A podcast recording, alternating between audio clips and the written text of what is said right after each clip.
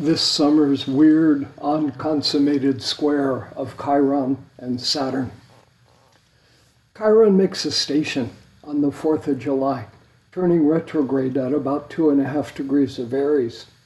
Meanwhile, Saturn is already retrograde at about five and a half degrees of Capricorn, so they are making a square aspect within about a three degree orb, right as those chironic energies come to the peak at the station. Here's where it gets strange. Since both bodies are retrograde after the 4th of July, Chiron is already ahead of Saturn in the backwards race, and Saturn is too slow to catch up. So Chiron escapes into Pisces on September 26th. Saturn, already seeing the futility of the chase, gives up on September 6th, turning around at about two and a half degrees of Capricorn and heading direct again. Chiron doesn't venture back into Aries again until mid February 2019, but by then Saturn is too deep into Capricorn for the square to form. The next perfect or partile aspect between the two bodies uh, does not happen until 2021 when they are sextile for a few months, but that's a whole different story. By then, Saturn is out of Capricorn and into Aquarius, while Chiron is still back in Aries. Still, anyone who says that Saturn and Chiron don't actually form a square in the northern summer of 2018 has spent way too much time in front of a computer and not enough time looking to that famous crystal ball that we call reality. By the time Saturn stations in early September, the two bodies are only about a degree and a half apart from that perfect 90 degree angle. And as squares go, that is essentially indistinguishable from exactitude. So let's unpack the meaning of this transiting aspect, starting with the integration of the two basic archetypes. Then we'll add the sign context. Chiron in Aries is a different beast than Chiron in any other sign. Ditto for Saturn in Capricorn. Then let's think about the close but no banana qualities of this square that almost wasn't. Chiron is famously the wounded healer. That's a powerful metaphor. We can learn so much from our own wounds, provided we make some progress towards healing them. And if we accomplish that feat, we can help others who are in the same predicament. War veterans, for example, can help other war veterans far more than people who have never seen a battle. That is the wounded healer and the high end of the spectrum for Chiron. But we must never forget that Chiron starts with the wound itself. There is no guarantee that anyone will carry that wound forward into healing, let alone into the realm of such generosity of spirit as we see in the true wounded healer. Where Chiron lies, the danger is that you might just simply spend your life bleeding. Saturn, meanwhile, is the planet that gives us the ability to do what we do not feel in the mood to do. Anyone up for visiting a dentist or giving the house a good cleaning? The point is pretty obvious. While no one wants to do those things, we're in trouble if we don't. Welcome to Saturn. But every front has a back. One face of the dark side of Saturn lies in failing to live up to the adult responsibilities of life and paying the price of the consequences that naturally follow. Your teeth falling out, for example. Another trap for Saturn lies in overdoing our responsibilities to the point of exhaustion. Or maybe a third trap in letting other people define our responsibilities for us in ways that do not suit our actual evolutionary path. Now, squares indicate that push has come to shove. They're not always bad. Sometimes we need a bit of a crisis in our lives. It provides a necessary wake up call. But you do not get away with much during a square aspect. Now, putting Saturn and Chiron together, we might speculate that a place where you have been bleeding, that's Chiron, hits the wall, that's Saturn reality asserts itself in a muscular fashion, especially if we have been denying it. Limits are contacted. Chiron seems to have a real affinity for operating through the physical body and its various vulnerabilities and potential maladies. Thus, these chironic Saturnian limits are likely to make themselves felt for many of us in the form of physical afflictions. Each one of them is best interpreted as a sign from the gods that you need to take better care of yourself. You need to respect those limits that are being telegraphed to you. Medical astrology is a deep subject, but here are a few quick suggestions.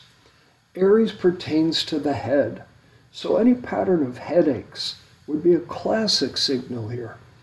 Aries is also related to all the ways that our physical bodies register stress and report it back to us racing hearts, higher blood pressure, nervousness, insomnia. Meanwhile, Capricorn and Saturn both relate to the muscular and skeletal systems. Noticing any stiffness, maybe a pain somewhere that you are semi successfully ignoring, well, stop ignoring it. Going deeper into the sign dimensions of this transiting Chiron Saturn square, let's realize that Aries is the warrior. It excels at being brave in the face of fear and pain. Meanwhile, Capricorn endures. Remember, in the northern hemisphere, Capricorn is the sign of winter. Words like long suffering and stoic come to mind. So Capricorn and Aries both relate powerfully to what we might call character in a person. They're about walking your talk and keeping your promises. This is beautiful stuff until the body breaks down under the weight of all that virtue. Even if your best friend is on her deathbed, you might still reach a point where you simply must sleep. Even if your kids are starving, you will still come to a time when you need a bite of food yourself, or you won't survive to hunt up some food for those kids tomorrow. How do we know when we have reached those kinds of limits of endurance? Sometimes we don't. Some of the most inspiring stories about human courage, integrity, and character are accounts of people who went beyond their limits, so to speak. But no one actually ever goes beyond his or her limits. That's why they're called limits. We use the metaphor of going beyond them only as a way of honoring the heroic possibilities in human nature. When a true limit is reached, it is reached. We hit a wall, something breaks. Maybe it's you. While Saturn and Chiron dance their near square this summer, I suspect that the evening news will reflect a tale or two of the far limits of human courage and endurance maybe some sad ones also that take everything a fatal inch further than those limits. Meanwhile, in your own life, let's try to get it right. Pay attention to the signals you are receiving from your body, mind, and spirit. Find some pockets of peace. Don't walk away from all your responsibilities, but do reflect critically on where they originated and whose responsibilities they actually are.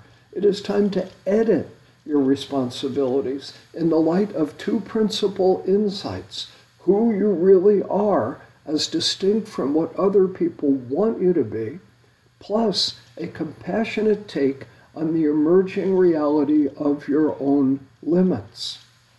As we have seen, the square of Chiron and Saturn does not really consummate this time. It's close, but not really there. Let's tie that piece of the puzzle into our analysis. The first point I would want to make is crude but fundamental. This square is close enough to count. I believe that you can take everything in this little essay to heart pretty much as it is. That is especially true if you have astrological sensitivities around early Arian or Capricornian degrees.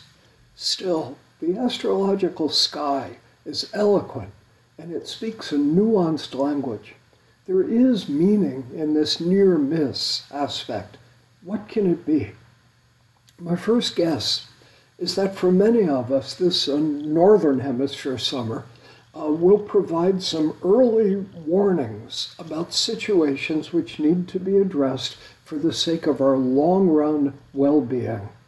In other words, I suspect that it would be possible, even if monumentally foolish, to muscle through these signals in pig headed fashion, downplaying the significance of our own emotional states and of the communiques we are receiving from our own bodies.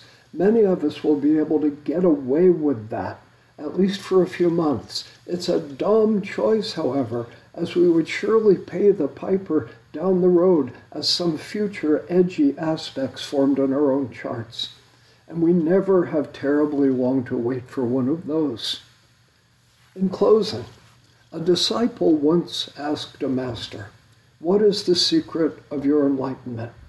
The master replied, When I am hungry, I eat. When I am tired, I sleep. Sound easy? Well, try it this summer. Thank you.